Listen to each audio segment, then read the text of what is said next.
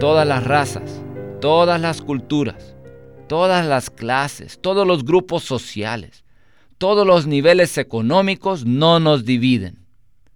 Si somos fieles al Señor, podremos llevar una vida en unidad en las iglesias locales para testificar a todo el universo que verdaderamente hay un cuerpo y un nuevo hombre en Cristo Jesús.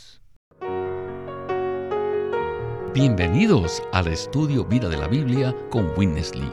Un estudio completo, detallado y riguroso, libro por libro, desde Génesis hasta Apocalipsis, que se centra en experimentar a Cristo como vida a fin de cumplir el propósito eterno de Dios.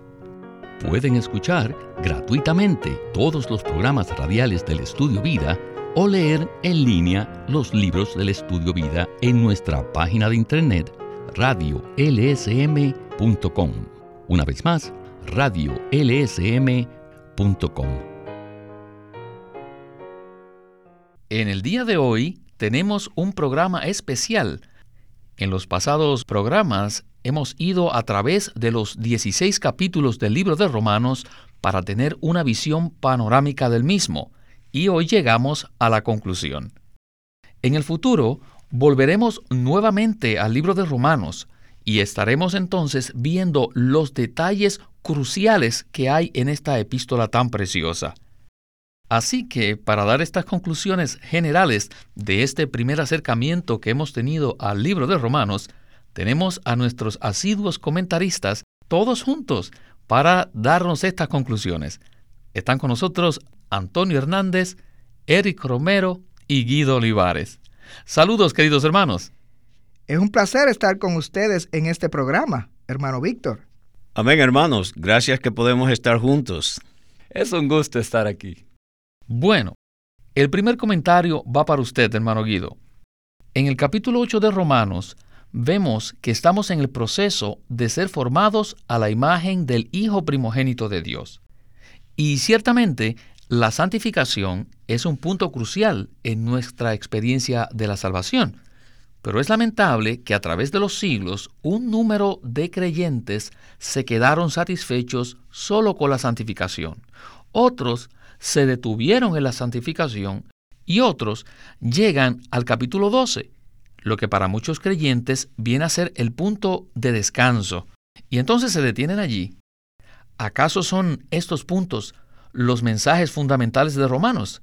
Y si así es, ¿por qué entonces todavía tenemos los cuatro capítulos finales? Tenemos los cuatro capítulos finales para ilustrar y testificar que lo que está revelado en los capítulos 2 y 13 de Romanos necesita vivirse y practicarse aquí hoy mismo en esta tierra. Nosotros no debemos simplemente resignarnos a la situación lastimosa actual y esperar la eternidad. Pablo y sus colaboradores, y aún los primeros cristianos, vivieron en una vida de iglesia real y práctica, la cual diseñó para llevar a cabo la visión en las escrituras. Quisiera comentar porque siento que muchos lectores se detienen en el capítulo 8 de Romanos. Pienso que se detienen porque simplemente no ven más allá de su experiencia espiritual, personal e individual. Ellos aman al Señor, siguen al Señor, pero básicamente su búsqueda es limitada porque están preocupados por su espiritualidad personal. Así que alcanzan un punto en que creen que es alto, que tienen mucha espiritualidad, y allí mismo se detienen. Otros también porque profundamente desean algo más o porque se enfrentan al hecho de que Romanos simplemente sigue adelante hasta el capítulo 12. Continúan avanzando, ven la revelación, pero muchos se detienen en el capítulo 12. ¿Por qué? Tal vez por tres razones. Algunos que predican sobre el capítulo 12, lo digo francamente, son maestros profesionales de la Biblia, pero que en realidad no tienen la intención de practicar lo que está allí. Sin embargo, se deleitan con predicar las escrituras y enseñar las verdades de las escrituras y por consiguiente no pasan de las enseñanzas. Otros aunque les gustaría avanzar y pasar del capítulo 12, no pueden hacerlo simplemente porque no saben cómo. no tienen la manera, parece que no tienen la oportunidad. Quieren seguir adelante, pero no pueden. Sin embargo, hay otros, y aquí yo necesito hablar con franqueza. Aunque hablo solo en principio, otros no van más adelante porque no están dispuestos a pagar el precio para avanzar. Una cosa es tener un sueño acerca de una vida matrimonial ideal y escribir una lista de calificaciones de un cónyuge ideal. Uno puede vivir con ese sueño, o sea, con esa fantasía por el resto de su vida, pero es otra cosa conocer a la persona que el Señor haya provisto para nosotros y amar a esta persona, honrarla y respetarla.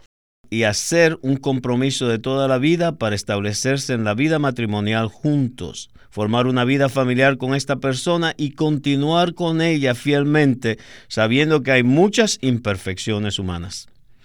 Bueno, de la misma manera es una cosa hablar acerca del cuerpo y es otra cosa casarse, por decirlo así, con la expresión práctica de la vida del cuerpo en las iglesias locales genuinas hoy en la tierra. Y estar allí como un hermano o una hermana en el Señor, para vivir y permanecer como un miembro, una parte de la expresión corporativa de Cristo. Esto requiere sacrificio, pero es allí el lugar donde las verdades de todas las otras etapas se aplican prácticamente.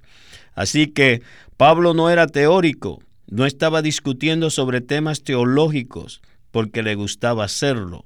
Su carga era la vida de la iglesia verdadera y práctica en Roma, por doquiera y por los siglos. Su carga era facilitar la edificación de la iglesia de acuerdo a la revelación divina. Él mismo estaba en la vida de la iglesia y él mismo ministraba para esta vida de iglesia práctica.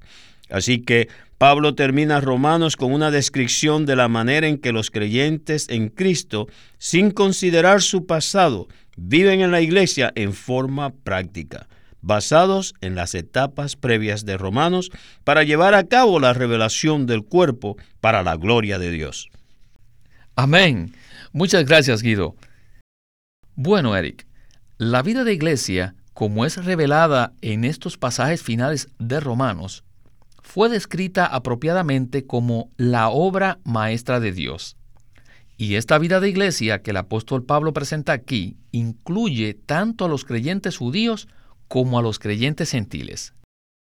Esto es muy significativo, ya que en el primer siglo la vida de iglesia práctica existía y consistía de estos dos pueblos, los cuales eran radicalmente diferentes. Y aunque eran diferentes en términos de pasado, tradición y cultura, pusieron en práctica la unidad de los creyentes en la ciudad donde vivían, para incluir a todos los que Dios había recibido. Sin embargo, hoy día algunos maestros piensan que esto no puede ser posible. ¿Qué dice usted al respecto? Decir que no es posible es hablar en incredulidad y en desobediencia a la palabra de Dios. El Nuevo Testamento revela que es posible y además que es necesario. Esta es la voluntad de Dios. Dios no está de acuerdo que los creyentes estén divididos. Dios no está de acuerdo que las iglesias estén divididas según razas, clases sociales, niveles económicos, nacionalidades, idiomas o culturas. Dios no está de acuerdo con esto. La Biblia revela en Colosenses 3:11 que Dios creó un nuevo hombre, donde no hay griego ni judío, circuncisión ni incircuncisión, bárbaro, escita, esclavo ni libre sino que Cristo es el todo y en todos. El Nuevo Testamento además revela enfáticamente en Romanos 12, Efesios 4, Primera de Corintios 12 y otros lugares que somos un solo cuerpo. De acuerdo con las escrituras, históricamente el linaje humano se distinguía por estas dos grandes categorías, Israel y los gentiles. Pero en la cruz, según Efesios 2, 15, 16, Cristo creó de los dos un solo y nuevo hombre. En el Nuevo Testamento, los judíos y los gentiles como copartícipes de Cristo son unidos para ser un solo cuerpo. Y este único cuerpo se expresa prácticamente en las ciudades en donde estos creyentes viven. Así que, si en una ciudad hay creyentes de trasfondo judío o gentil, simplemente son la iglesia en esa ciudad. En el Nuevo Testamento no existen iglesias judías, ni iglesias de los gentiles, pero sí existe una iglesia en cada ciudad, que se compone de todos los creyentes de esa ciudad. El último capítulo de Romanos nos muestra que estos creyentes necesitan aprender cómo vivir juntos en amor, paz y armonía, en la ciudad en donde viven, para así ser el testimonio del cuerpo de Cristo. Permítame también decir que esta comunión que estoy presentando, la cual está basada en la revelación de Romanos como de otras partes de la Biblia, en mi propio caso ha sido confirmada por más de 18 años de practicar la vida de iglesia. Me gustaría testificar del hecho, por la gracia de Dios, en obediencia a la visión celestial de la Biblia, que en las ciudades en donde estamos, los creyentes de Cristo podemos ser uno en la realidad y la práctica y proclamar que el cuerpo de Cristo es uno. Todas las razas, todas las culturas, todas las clases, todos los grupos sociales, todos los niveles económicos no nos dividen. Si somos fieles al Señor, podremos llevar una vida en unidad en las iglesias locales para testificar a todo el universo que verdaderamente hay un cuerpo y un nuevo hombre en Cristo Jesús. Muy bien, le corresponde ahora a usted, hermano Antonio. Watchman Nee presentó con las escrituras el hecho de que solo hay una iglesia en cada ciudad. Además, él practicó esta verdad en la China y ciertamente Witness Lee continuó esta línea. Sin embargo, he oído y leído de algunos que no están de acuerdo con que solo debe haber una iglesia por cada ciudad. Estos señalan que la epístola a los romanos en el Nuevo Testamento es un ejemplo de que había dos iglesias en Roma, porque Pablo dirige su epístola a la iglesia en Roma y también saluda a la iglesia en la casa de Priscila y Aquila. Entonces, ¿es esta una interpretación correcta? ¿Cómo usted reconcilia esto? Este es un argumento muy conocido. Uno de los críticos afirma que habían realmente dos iglesias en Roma, porque en el capítulo 1 Pablo dirige su epístola a la iglesia en Roma, y luego en el capítulo 16 se refiere a la iglesia que se reúne en la casa de Prisca y Aquila. Sin embargo, eso no es lo que dice la epístola, la carta a los romanos está dirigida a todos los que están en Roma. Al final, Pablo identifica la situación adecuada de la iglesia. Los creyentes que se reúnen sobre el terreno de la iglesia asistían a las reuniones en la casa de Prisca y Aquila. Pablo tenía la carga de establecer a los creyentes en cuanto a muchas cosas una era la vida de iglesia expresada en localidades por todos los creyentes en el Señor. Si estudiamos el Nuevo Testamento sin prejuicios y sin reservas, veremos una línea consistente de la verdad. Hay una sola iglesia en una sola ciudad como la expresión del único cuerpo de Cristo. Si hay alguien que está claro acerca de esto, es el Señor Jesús mismo. En Apocalipsis capítulo 1, en el versículo 11, el Señor Jesús le dijo a Juan, escribe en un libro lo que ves y envíalo a las siete iglesias. Luego el Señor Jesús mismo nombró las siete iglesias, a Éfeso, a Esmirna, a Pérgamo, a Tiatira, a Sardis, a Filadelfia y a la Odisea.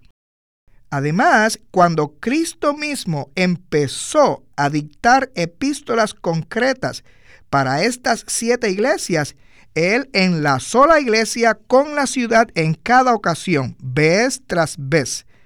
Hay siete versículos que hablan de esto en los capítulos 2 y 3 de Apocalipsis.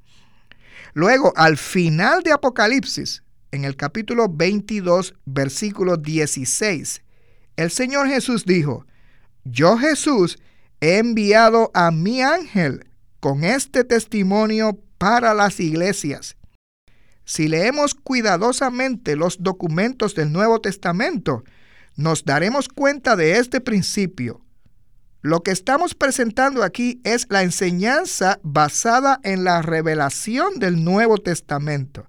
En la realidad, para saber cómo debemos practicar la vida de iglesia y cómo debemos avanzar en nuestra vida cristiana corporativa, todos nosotros necesitamos buscar al Señor y recibir su dirección.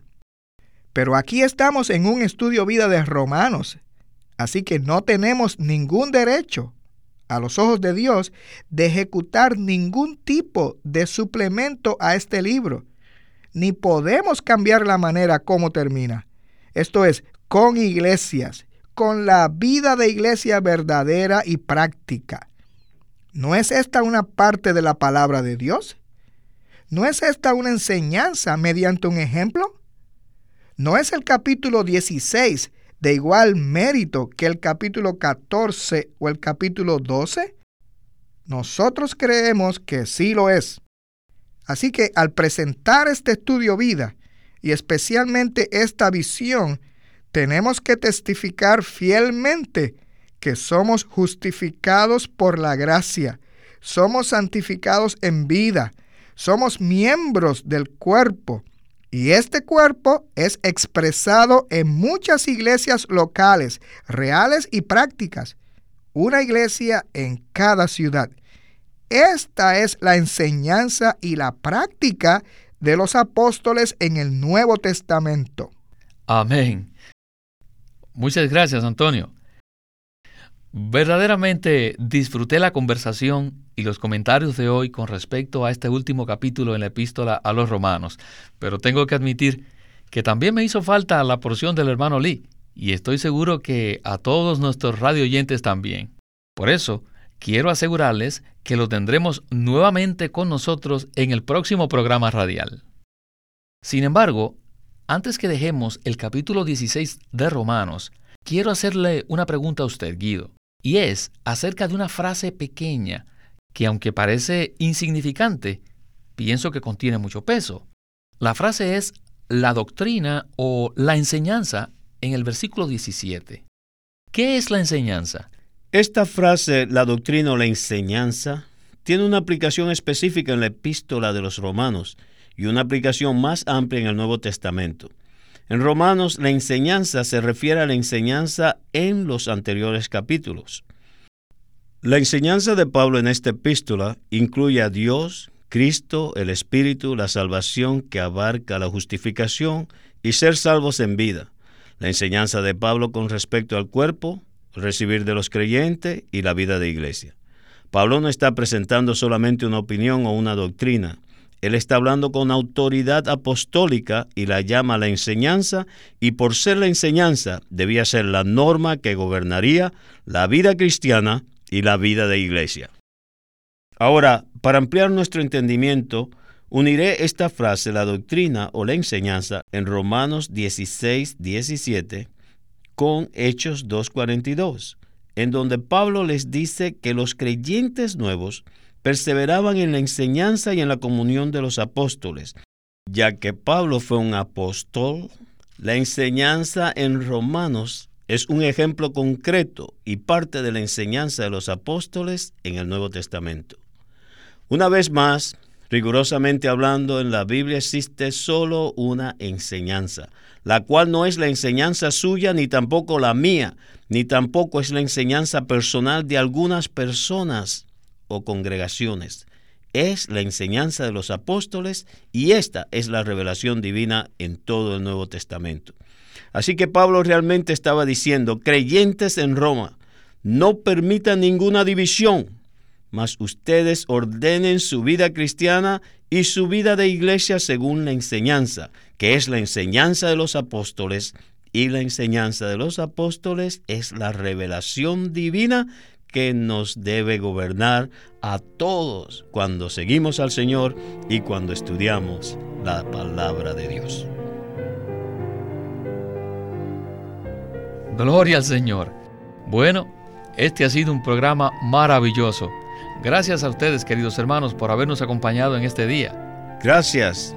Ha sido un placer haber participado con todos vosotros en este programa de hoy.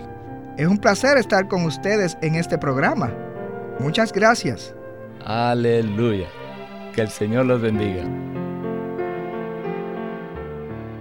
Queremos decir a nuestros radioescuchas, esperamos que obtengan los mensajes escritos, ya que contienen mucho más que lo que presentamos en el programa radial.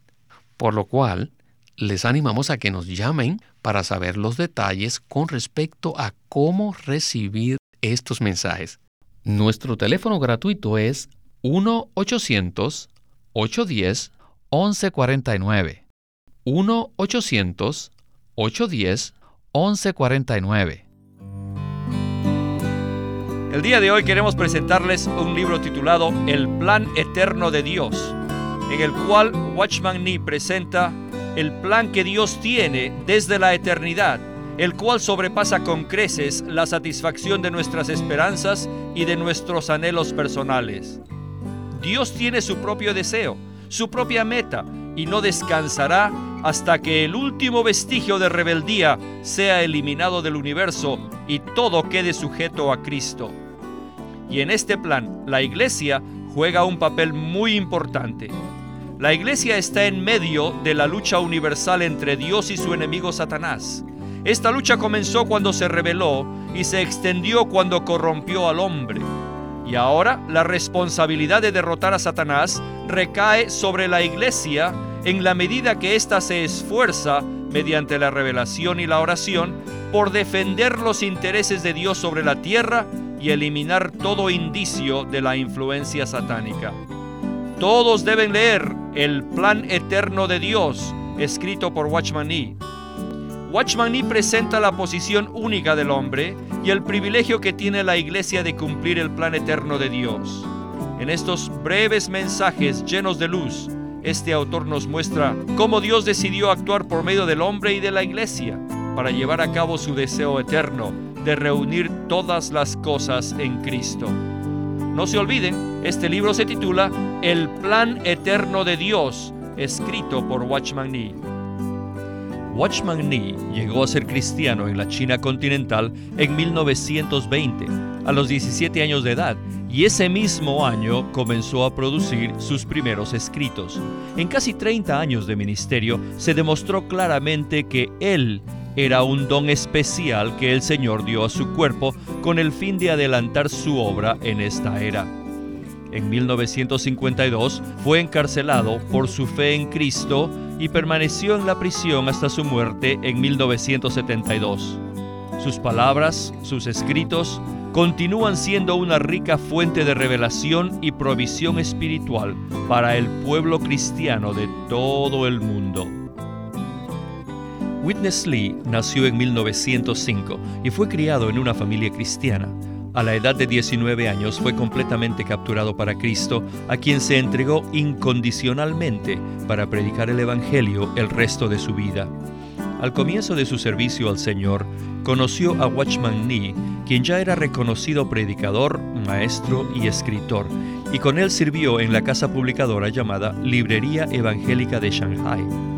En 1949, Witness Lee fue enviado por el hermano Nee y sus colaboradores a que saliese del país a Taiwán para asegurarse que lo que el Señor les había dado no se perdiera.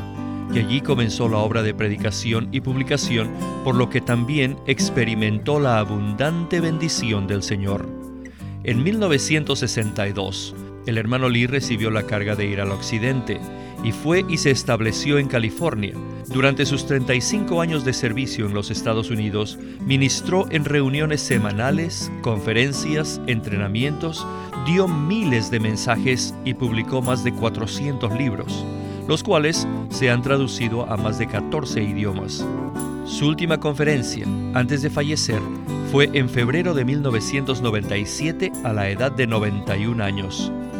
Él nos ha dejado una presentación prolífica de la verdad en la Biblia y su obra principal, el estudio vida de la Biblia, tiene más de 25.000 páginas de comentarios de todos los libros de la Biblia, desde el punto de vista del disfrute de Dios que los creyentes deben tener y de la experiencia de la vida divina en Cristo por medio del Espíritu Santo.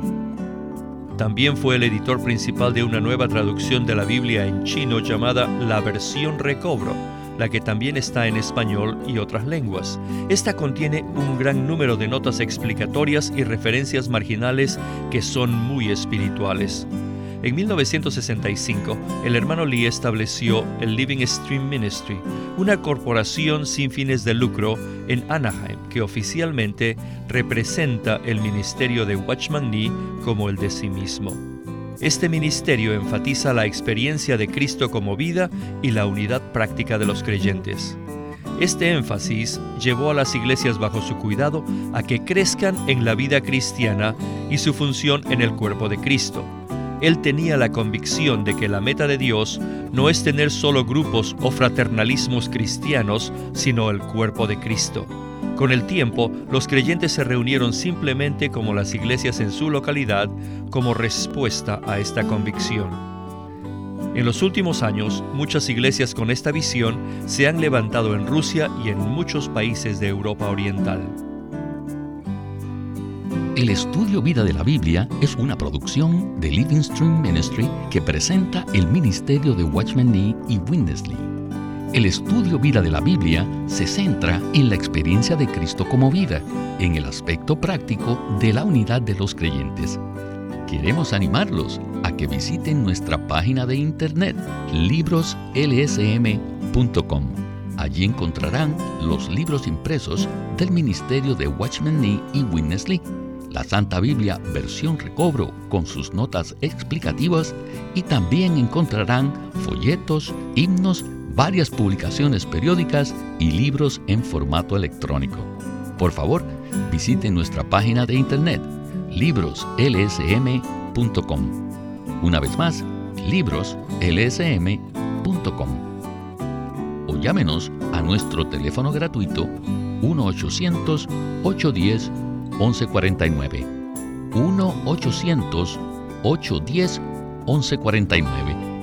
Además, si desean, pueden comunicarse con nosotros enviándonos un correo electrónico a estudiovida.lsm.org.